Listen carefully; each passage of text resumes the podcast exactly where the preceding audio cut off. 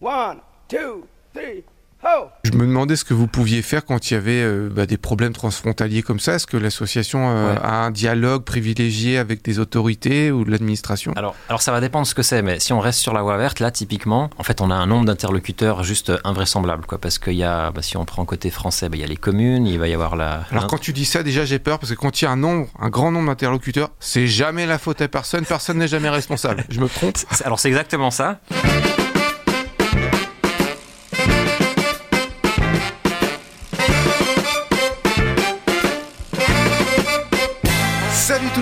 Écoutez Pause Vélo, l'émission qui donne envie de pédaler, l'émission qui parle vélo utilitaire. Et aujourd'hui, on va parler vélo avec frontières. On est avec Julien. Comment ça va Julien? Salut, ça va très bien Eric. Toi, tu fais partie d'une association de promotion du vélo un peu particulière parce que c'est une association international. J'aime bien faire ça. le jingle Ouais. américain. c'est une association qui traverse les frontières entre la Suisse francophone et euh, la France. Qu'est-ce qu'il y a de particulier et à quel besoin répond cette association? Pourquoi il y a eu besoin de créer une association transfrontalière comme ça? Effectivement, on est international, mais on reste euh, tous francophones des deux côtés de la frontière. Bon, déjà, c'est un collectif, c'est pas une association, c'est un, donc c'est un groupement de, différentes associations existantes. Il y en a une quinzaine, vingtaine, je pourrais pas te dire exactement parce que ça fait longtemps qu'on s'est pas vu, Covid oblige. Mais voilà, le truc, c'est qu'on on vit dans une région euh, qui a quand même une certaine unité. Il y a beaucoup de pendulaires qui traversent la frontière, donc des pendulaires transfrontaliers, notamment à vélo. Ça pose toutes sortes de questions qu'on peut pas forcément résoudre à une échelle locale et du coup, ben, on a un intérêt à se grouper euh, entre assos des deux côtés de la frontière, quoi. Alors c'est vrai que par exemple quand on passe d'une région à l'autre ou d'un département à l'autre ou d'un canton à l'autre, des fois quand on prend une route, on s'aperçoit que la route pile poil à la frontière entre euh, administrative, elle a plus le même revêtement, il y en a une qui a été refaite avant l'autre. Ouais, ouais. Euh, donc on se dit déjà pour des grosses structures comme ça, il y a déjà des frontières, il y a déjà des différences de traitement et pour le vélo, qu'est-ce qu'il y a comme différence entre les frontières entre la Suisse et la France? C'est vrai que ça arrive qu'on passe d'un- d'une commune à l'autre euh, d'un pays à l'autre, euh, et, puis, effectivement, tu as tout d'un coup une interruption d'une piste cyclable ou d'une bande cyclable, enfin bref, euh, une discontinuité quoi, dans les aménagements. Après, il y a aussi d'autres choses, il y a simplement les lois qui sont pas les mêmes, donc tu peux avoir des petits changements. Là, par exemple, tout récemment, euh, en Suisse, enfin, il y a Genève, il y a le tourné à droite qui a été autorisé, quoi, et bah, ça, c'était quelque chose qui existait en France déjà depuis des années, mais il n'y avait pas cette possibilité en Suisse. Enfin bref, il y a plein de petites, différences comme ça. Par exemple, le tourné à droite en Suisse, ben, c'est que pour aller à droite, alors qu'en France, maintenant, il y a, suivant les panneaux, ça peut être à gauche, tout droit ou à droite.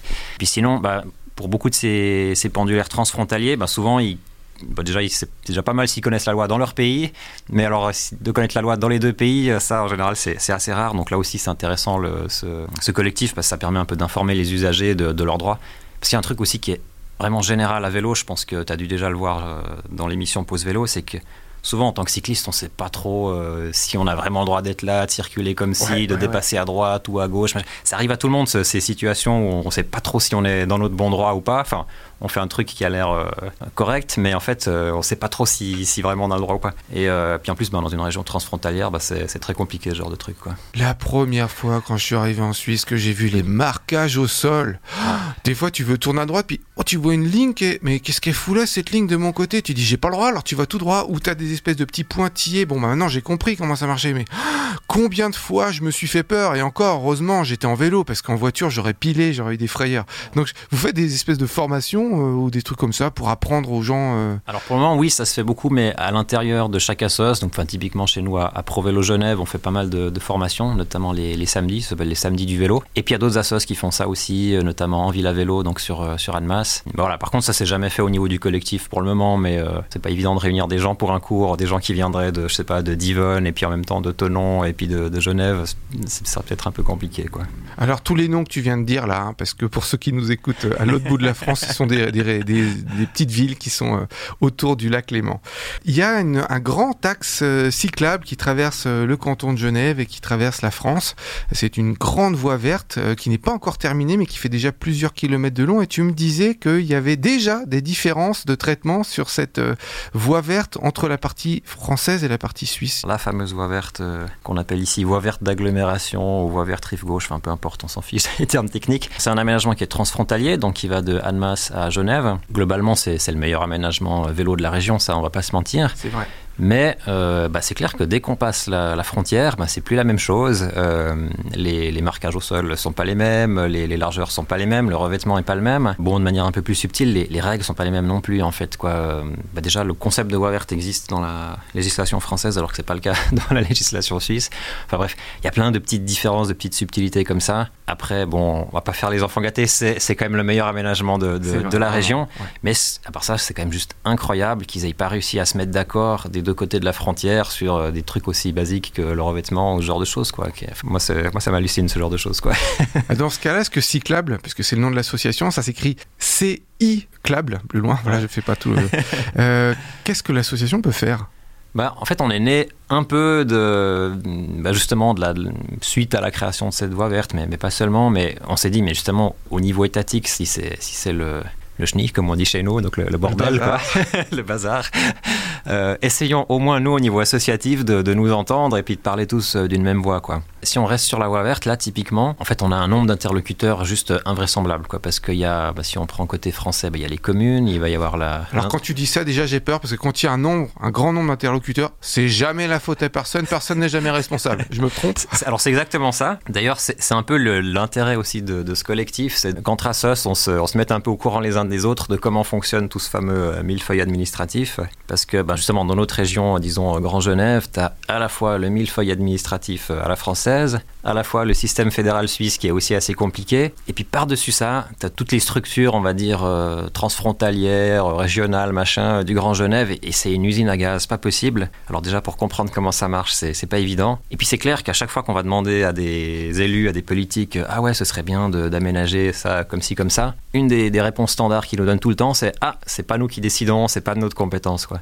Alors justement, en tant que collectif, le fait de, bah, de, commencer à comprendre comment fonctionne cette usine à gaz et savoir qui est responsable de quoi, ça permet beaucoup plus facilement d'éviter ce, cette impasse, puis de dire ah mais non, mais ok, c'est pas vous qui êtes, euh, qui êtes compétent de ça. Par contre, on sait très bien que vous êtes compétent sur tel ou tel sujet. Là, vous pouvez agir. Si vous n'êtes pas compétent, vous êtes incompétent. Alors c'est ça, d'accord Je pense que toutes les associations se heurtent à ces problèmes-là, juste entre communes, quoi. Ah ben non, la piste cyclable, ben non, euh, le maire de machin, il veut pas la mettre, donc euh, nous on va pas le faire. Puis tu vas voir le maire de machin, bah si, mais c'est les eux qui veulent pas. Enfin bon, peu importe. Ah mais ça c'est tout le temps, tout le temps, tout le temps. Puis dans cette région, c'est particulièrement compliqué. on va avoir un nouveau chroniqueur dans l'émission, nouvelle rubrique qui va arriver régulièrement. Vous voulez partir en vacances à vélo? Alors je parle pas de grand voyage, mais de vacances avec vos enfants ou pas? Eh bien, Papa Cyclette vous donne des conseils. Dis Papa Cyclette, tu me racontes une histoire? Une histoire de quoi? Bah une histoire de vélo.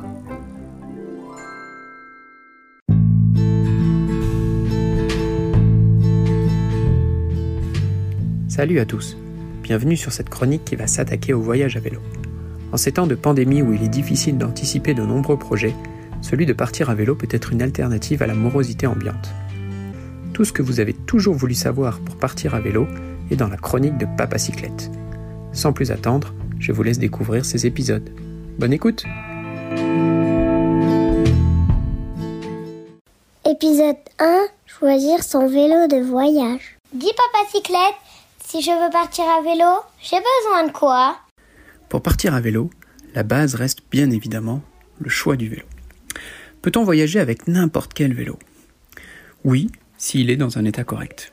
Peut-être qu'un passage chez le vélo 6 sera nécessaire pour remettre en état la transmission, la chaîne sera peut-être à remplacer, le système de freinage, etc. Le confort sera recherché pour partir en voyage, pour que cette randonnée reste un plaisir. Et pour mon vélo, je prends quel matériau? Peu importe. Ils peuvent tous être utilisés, mais ils ont leurs avantages et leurs inconvénients. Le carbone aura l'avantage de la légèreté. Il reste néanmoins plus fragile. Partir à vélo quelques jours avec un vélo en carbone est tout à fait possible. On se rapprochera davantage du bikepacking que d'une pratique voyage à vélo avec sa coche ou remorque. Certains blogs plébiscitent l'usage d'un vélo en acier pour partir loin et longtemps. Dans des contrées lointaines, l'acier peut être ressoudé plus facilement que de l'aluminium. Casser son cadre reste quand même relativement rare. Donc à moins de voyager sur des terrains très cassants, très éloignés de grandes villes, un vélo en aluminium peut suffire. D'autant plus que ce matériel équipe la plupart des vélos d'aujourd'hui. Le titane et le bois peuvent également être utilisés. Ils sont souvent plus légers, le prix du vélo s'en fera néanmoins ressentir. Et je choisis quel guidon? Là encore, tout est possible. Pour prendre du plaisir à vélo, le confort sera un point essentiel. Un cintre plat type VTT offre une position généralement plus relevée, plus confortable et qui permet de mieux profiter du paysage. Un guidon de route peut aussi être utilisé si on est habitué. La position sera alors plus sportive. Le cintre papillon est souvent utilisé lors des voyages à vélo pour plusieurs raisons. Il offre le confort du cintre plat et sa forme permet une multitude de prises différentes. Cela peut être un plus sur des trajets longs. Vélo de route, VTT ou VTC Les trois peuvent être des vélos de voyage. Bien évidemment, cela dépendra du type de revêtement rencontré. Pour des destinations lointaines, VTT, vélo de trekking seront à privilégier. Les vélos gravel peuvent être d'excellents compagnons pour ceux qui cherchent à rouler vite sur des pistes relativement roulantes. Les VTT sont aussi intéressants, car elles sont souvent solides et robustes. Néanmoins, les fourches et les cadres suspendus peuvent être des points de faiblesse sur ce type d'engin. De plus, ils rajoutent un point conséquent à la machine. Pour des voyages de proximité, sur route, sur des pistes roulantes, les vélos de trekking peuvent être de bons compromis, à la fois solides et roulants, tout en gardant une position confortable grâce au centre droit. Comment je choisis mes freins? À tambour, mon petit, à tambour. Les freins à tambour. Non, un freinage efficace sera nécessaire. En effet, avec le poids du cycliste et celui des bagages, l'inertie générée sera importante. Les freins à disque ont un mordant important, ce qui peut les rendre très rassurants dans des descentes vertigineuses. Néanmoins, la maintenance est plus compliquée, notamment si le système est hydraulique. Une purge peut être nécessaire de temps en temps. Les freinages à disque mécaniques pourraient être une alternative, tout comme les systèmes Magura par exemple, qui sont des systèmes hydrauliques de freinage sur jante. Le freinage y est puissant et régulier avec ce type de système et relativement fiable. Les freins à patins ont pour avantage le poids et la facilité d'entretien et de réparation. Partir avec des patins neufs évitera pas mal de désagréments. Une vigilance importante est à consacrer à cet aspect car il relève de la sécurité du cycliste. Alors, on sait tout? Oui, ça y est, tu sais tout. Bon voyage, papa cyclette Papa Cyclette. Eh bien, je vous avoue que je suis assez fan de cette chronique et je suis bien content qu'il se soit euh, désigné pour, euh, pour la faire. En fait, on avait, euh, on fait régulièrement des annonces comme quoi on a besoin de bénévoles dans l'émission. C'est comme ça qu'il nous a contacté. Papa Cyclette.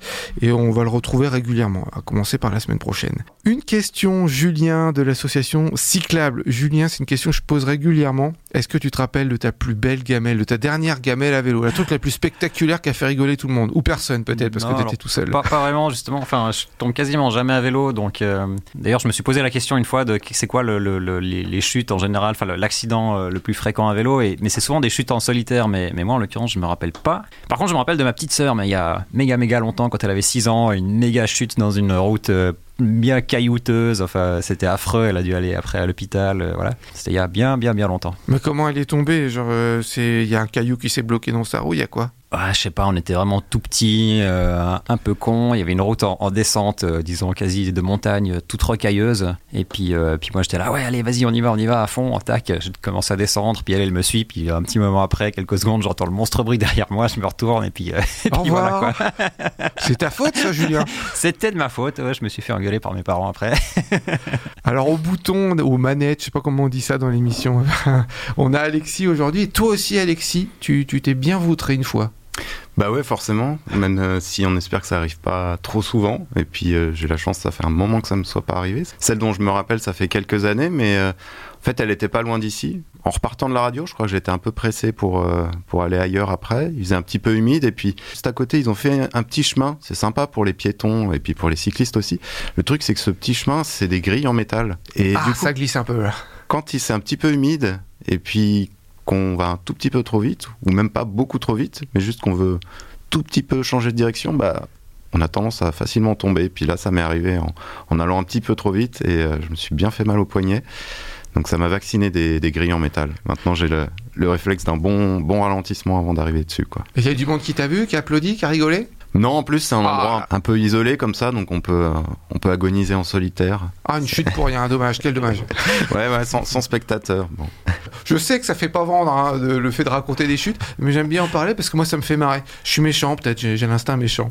On va redevenir un peu sérieux, on va parler de l'association Cyclable, l'association transfrontalière. On peut dire que la pratique du vélo entre la Suisse francophone et la France, elle est assez uniforme. Et il y a pourtant d'autres frontières où là c'est moins rigolo. C'est euh, la frontière euh, flamande de Belgique et la France. Parce que les Flamands, ils ont beaucoup d'infrastructures, ils font beaucoup de vélos et ils se plaignent que dès qu'ils passent la frontière, il n'y a plus rien. Et ça, c'est terrible. Parce que ça veut dire que la pratique du vélo, c'est aussi liées aux infrastructures, liées à la politique, parce qu'on imagine que d'un côté ou de l'autre de la frontière, en tout cas en Belgique, euh, les gens ils sont à peu près les mêmes. Quoi. Alors c'est ça qui est malheureux. Est-ce qu'on constate des écarts aussi importants entre les pratiques politiques françaises et suisses? Ça peut dépendre très localement de, voilà, de, la personnalité du maire ou comme ça, donc ça, ça peut varier aussi d'une commune à l'autre au sein de la Suisse ou au sein de la France. Quoi. Je pense que globalement, entre le canton de Genève et les régions françaises autour, on peut dire qu'il y a un certain retard côté, euh, côté français en termes d'aménagement. quoi. D'accord, c'est dit, ça c'est dit. Oui, bon voilà, il faut pas se mentir. Quoi. Et quelles actions concrètement vous avez déjà menées? Ce, collectif cyclable, il existe depuis pas très longtemps, depuis euh, deux ans environ. Donc du coup, on n'a pas mené euh, beaucoup d'actions. Enfin, tu as deux ans, dont un euh, sous Covid. Forcément, on n'a pas mené énormément d'actions. Par contre, voilà, les, quelques actions qu'on a fait, bon, c'est bah, déjà quelques vélorussions. C'était les assos localement qui les ont portés en avant. C'était pas, pas forcément le, collectif lui-même, mais mais via le collectif, ben, du coup, ça permettait de rassembler plus de monde.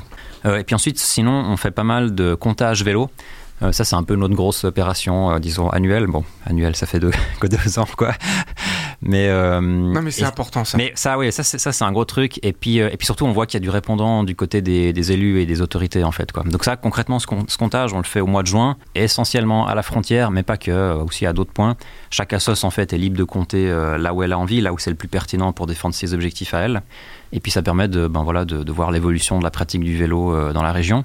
Certaines des assos, elles faisaient ça déjà depuis très longtemps, comme euh, la PC dans le Pays de Gex. ProVélo fait ça depuis quelques temps aussi. Euh, puis après, au niveau des autorités, ben, le canton de Genève, il fait ça depuis euh, très longtemps, depuis, je crois, depuis les années 80, donc ça fait, ça fait vraiment un moment. puis voilà, après, ce qui est intéressant, c'est que ben, quand on accumule ces données sur le temps, ben, on peut voir des évolutions, ça c'est intéressant. Et puis sinon, on peut aussi voir quels sont les endroits où typiquement il y aurait une demande pour un aménagement, mais qui n'est pas réalisé. Du coup, ça permet justement d'aller devant les élus puis de dire, voilà Là, on a X cyclistes qui passent, ou là, on a, euh, je sais pas, X cyclistes qui passent, mais par contre, après, ils tournent tous à gauche parce qu'on voit très bien que la route à droite, elle est trop dangereuse, ce genre de truc. Donc, ça permet d'amener un peu des faits euh, dans, dans la discussion, quoi.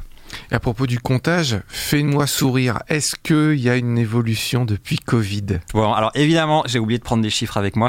non, mais en gros, tu as une idée en tête, quoi. Mais euh, non, alors en fait, ce qu'on, ce qu'on peut dire entre. Euh, donc nous, on a fait deux comptages, à 2019 et 2020, en fait. Il n'y avait que 5 assos, on va dire, pour 2019 et puis 11 pour 2020. Euh, donc voilà, on n'a pas, pas compté exactement. Enfin, il y a certains points de comptage qui n'étaient pas comptés en 2019. Ouais, le message global qu'on peut dire, c'est qu'en fait, le, le Covid n'a pas fait baisser la pratique du vélo, quoi, finalement.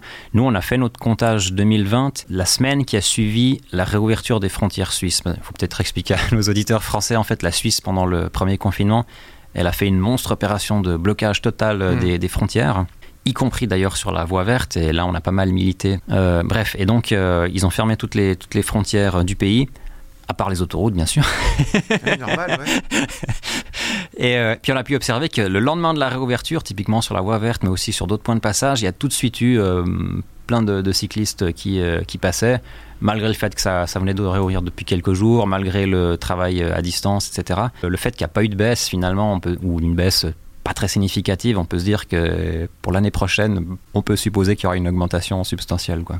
Et c'était quoi la deuxième action dont tu voulais parler? C'est les discussions auprès des douanes, en fait. justement, on a, bah, on a constaté que, bah, comme d'habitude, euh, pendant, le confinement, le, vélo n'a pas forcément été euh, pris en compte.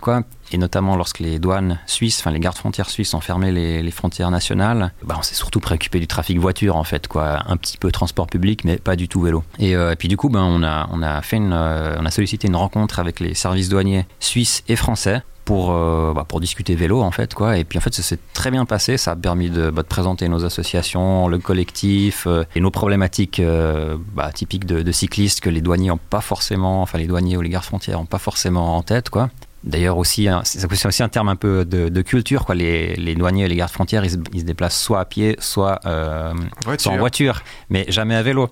Alors que bah, on a dans certaines communes, par exemple, des polices municipales qui commencent à se déplacer à vélo. Donc là aussi, nous, on essaye d'instiller un peu ça. Et du coup, bah, on leur a fait prendre conscience de, ces questions. Et euh, alors heureusement, il n'y a pas eu de deuxième fermeture des frontières, mais on peut espérer que si ça se reproduisait, bah, qu'ils tiendraient plus en compte et notamment qu'ils laisseraient ouverte la, la voie verte, en fait. Quoi. Et alors, pour l'avenir, il y a quoi? Évidemment, on va continuer nos, relations avec les, les douanes hein, euh, des deux côtés de la frontière. On va aussi euh, se présenter un peu auprès de toutes les, toute cette usine à gaz que je décrivais avant, là au niveau Grand Genève. Il y a plein d'institutions euh, binationales et, le but c'est aussi de se présenter auprès d'eux et de, faire, leur faire hum, comment dire, prendre conscience de- de- des problématiques vélo. Actuellement, il y a des, des problèmes de douane dans le sud du canton de Genève, par exemple, mais de nouveau, c'est vu que sous un sous Un des lunettes, voiture. euh, un angle voiture, quoi. Et ben là, on essaye aussi de, de faire en sorte que ce soit pris en compte euh, aussi sous un angle vélo. Et puis voilà, puis sinon, bah, le comptage de l'année prochaine en juin, bah, ça, ça arrive euh, tout bientôt. Ça fait déjà pas mal, hein, en- sachant que c'est quand même pas mal de, enfin une quinzaine d'associations pour toutes les réunir, pour mettre en marche la machine et tout. Déjà rien que rien que ça, c'est déjà, euh, ça demande pas mal de temps en fait à, à toutes les tous les responsables de chaque assos pour euh, pour mettre en marche ces actions, quoi. Bah, au sein de, Pro, de Pause Vélo, on serait content d'avoir les résultats juste pour voir à quel point le vélo est en train de prendre de l'ampleur et à quel point Ouais, les bah, chiffres très, montent. Très volontiers, effectivement. On pourra vous envoyer les chiffres. De toute façon, euh, en fait, à chaque fois qu'on fait ces comptages, on essaye aussi de, De contacter et de communiquer les, les médias, mais jusqu'à maintenant, bah, on n'avait jamais euh, communiqué niveau radio, donc ça peut être intéressant de continuer sur cette voie. Et ben voilà les copains, l'émission prend fin. On va se quitter avec un sketch de l'humoriste Jacques Kimat. Ça s'appelle L'Andouille. N'oubliez pas de nous liker, de partager et surtout de commenter. On aime bien avoir des retours des auditeurs. Et d'ici là les copains, n'oubliez pas, pour sauver l'humanité, faites, du vélo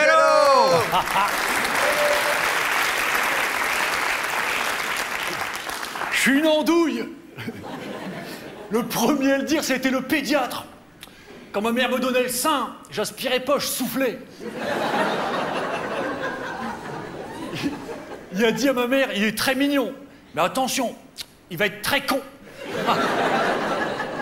Il avait raison, j'ai un cul de grille-pain. Tout, je rate tout. Même mon contrôle technique automobile et je l'ai pas eu.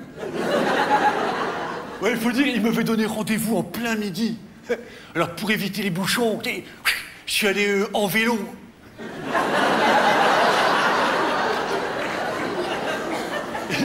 Ils me l'ont pas donné. Trop difficile comme examen. De toute façon, je m'en fous, j'ai jamais eu de voiture. en fait, moi, j'ai pas été beaucoup à l'école. C'est pas par manque de volonté. hein. Ah, je voulais, moi, j'ai- je l'ai jamais trouvé, moi. Dans mon éducation, je l'ai faite dans la rue. Et pour gagner un petit peu d'argent, je faisais la manche. Mais ça marchait pas du tout. Je le faisais avec un copain, c'était de triple andou, lui. Il entrait dans le métro, il gueulait euh, Bonjour messieurs, dames, je suis muet. Mon père est mort avant même d'avoir connu ma mère. J'ai perdu mes jambes dans une autopsie. Il, il se mettait à pleurer. Il disait merci de m'avoir écouté. Et il donnait des sous. Alors des fois, pour le remercier, les voyageurs, ils, jouaient, ils chantaient de la musique. Une fois, on se promène dans le métro. Et on passe devant un pauvre avec une pancarte. Sur sa pancarte, c'était marqué euh, euh, J'ai faim avec deux enfants. Vous savez ce qu'il y a dit? Ben, mangez-en un troisième.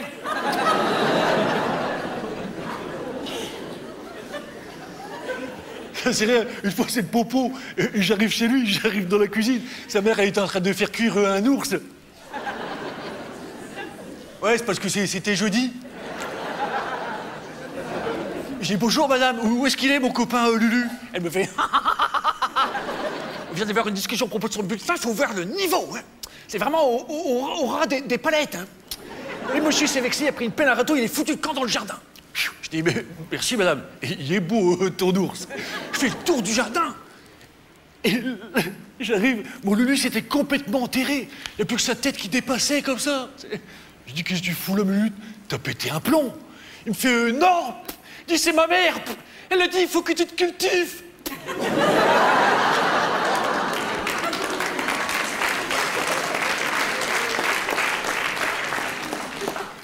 Il avait plutôt intérêt à travailler à l'école, il voulait être pilote de chasse. La seule chose que j'ai jamais réussi à faire décoller, c'est ses oreilles.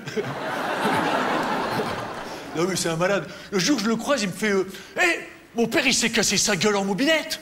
Euh, c'est le tendon d'Achille qui a pété. Eh ben c'est lui qui a mal.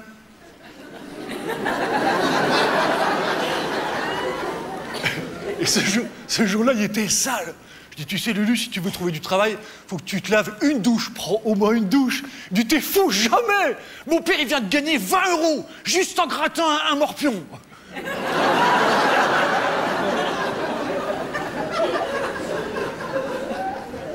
non, c'est vrai, il est sale. Vous verriez ses dents. Ah, l'autre, il y a tellement de tarte, il n'arrive même plus à fermer sa bouche. Ah, c'est des tupperwares, c'est lundi, mardi, mercredi. Là, je l'ai emmené chez le dentiste. L'autre, il a dit, tu sais, Lulu, je vois qu'une solution. Tu bouffes une pastille de calgon avant chaque brossage. Il a dit, tu peux me faire confiance, euh, je suis une vedette.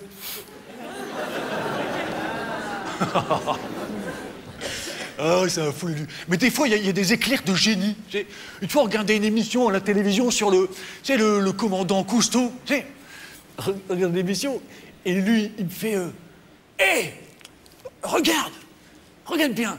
Tu, tu- vois les, les plongeurs Quand ils sont euh, dans le bateau, tu sais pourquoi ils plongent euh, en arrière? Non Parce que s'ils plongent en avant, ils plongent dans le bateau.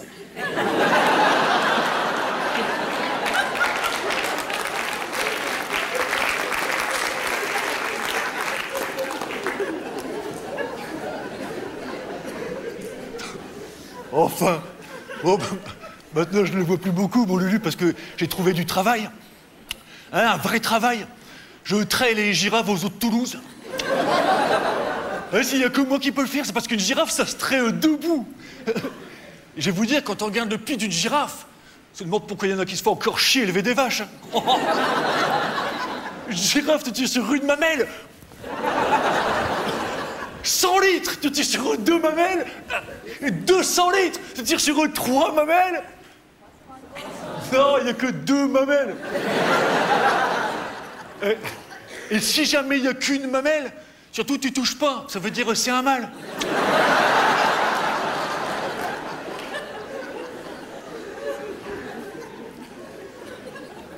Quand je les ai euh, traités, il faut que je les brosse. Le directeur du zoo, il m'a dit Hé gamin, tu vois les girafes Je veux plus qu'il leur reste une seule tâche. Je vais vous dire, c'est du boulot. hein. J'ai tout essayé l'eau de Javel, l'eau écarlate, la ponceuse. Rien. Et après, j'ai réfléchi. Ben, messieurs et dames, les girafes, c'est pas des taches qu'elles ont. C'est parce qu'elles bronzent à travers le grillage. Et vous savez pourquoi les girafes, elles ont un long cou? Non, c'est parce que leur tête, elle est loin.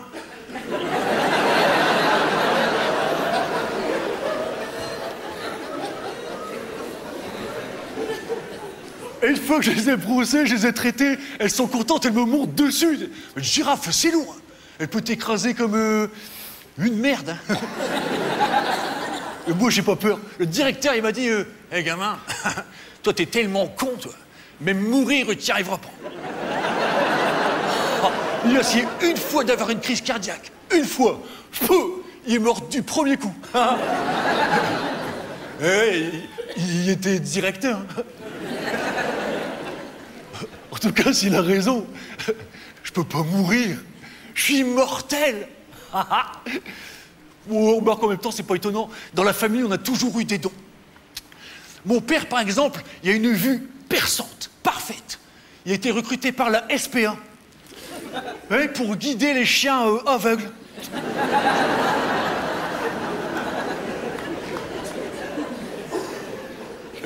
Mon, frère Sébastien, lui, c'est notre histoire. Mon frère Sébastien, quand il est rentré du service militaire, il est devenu fou. Il est monté dans sa chambre, il a bouffé tous ses soldats de plomb. Tous. Même les généraux et les gradés. Ah, il n'avait plus de respect pour rien du tout. Quand il est descendu de sa chambre, il était pas bien. Enfin bref, donc mon frère était plein de plomb, mais il manquait de fer. Du coup, à table dans sa purée, mon père, sans rien dire, il foutait des boulons, des vis, des clés de 12. Ouais, que des clés de 12, les autres, ils ils digéraient pas. Mon frère, il disait rien, il était très bricoleur. Il mangeait, il mangeait. Et après, il réfléchissait. Toute la nuit, il réfléchissait. Le lendemain matin, il chiait un four à raclette, un grille-pain. Mon père, il l'encourageait, il disait Ouais, vas-y, Seb, c'est bien